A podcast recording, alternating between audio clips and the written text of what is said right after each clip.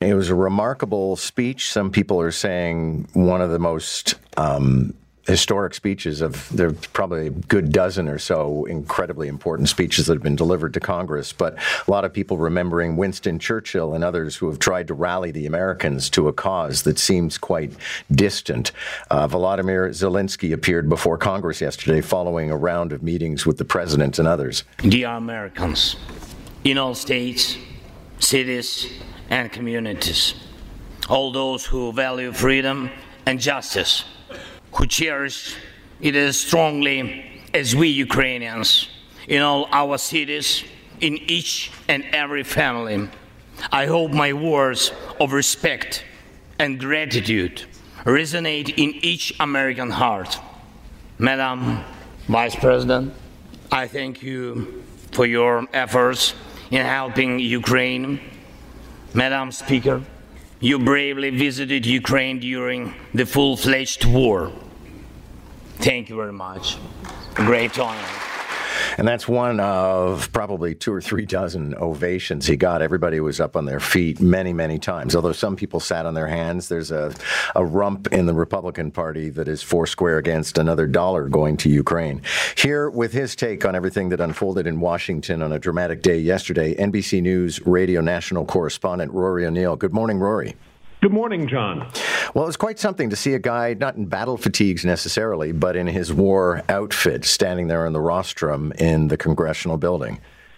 Yeah, a pretty remarkable scene. And, and, his youth, I thought, stood out to me at the time. When you think that this is a, a lawyer turned actor uh, who was essentially ran into, got into politics to try to, with a focus on corruption, suddenly finding himself, as you said, in the well of the Congress, uh, pleading for help and to, to save his country, which has been through so much these past 301 days. Let's go through some of the key messages. First of all, as we heard in that clip, to express gratitude for what has already been given.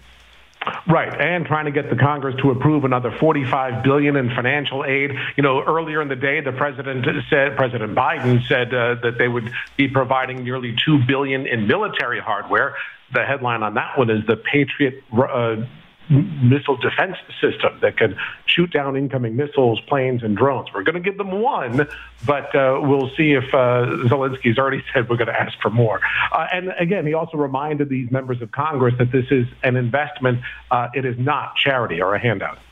And then there were allusions to the Second World War, I think, to frame this as a battle between good and evil and a guy who takes territory that doesn't belong to him, and even references to the American Revolutionary War.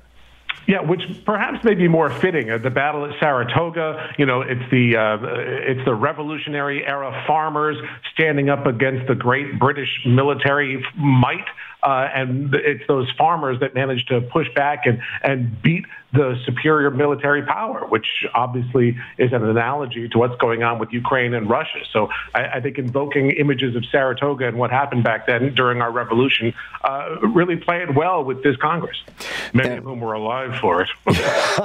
yeah.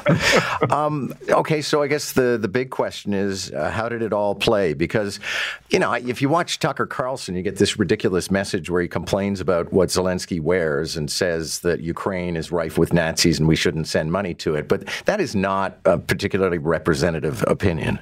No, that is a small faction of uh, the, the, conservative wing. I- independents and Democrats seem to be much more on board with supporting aid for Ukraine, but so are mainstream Republicans. Mitch McConnell is on board with this.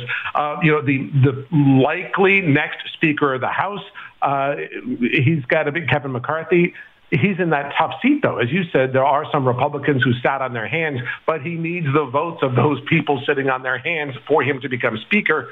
So he doesn't want to look too chummy chummy with Zelensky, but uh, even though he may support uh, sending more aid to them, military and financial. Rory, thank you very much. Good to have you this morning. Thanks, John.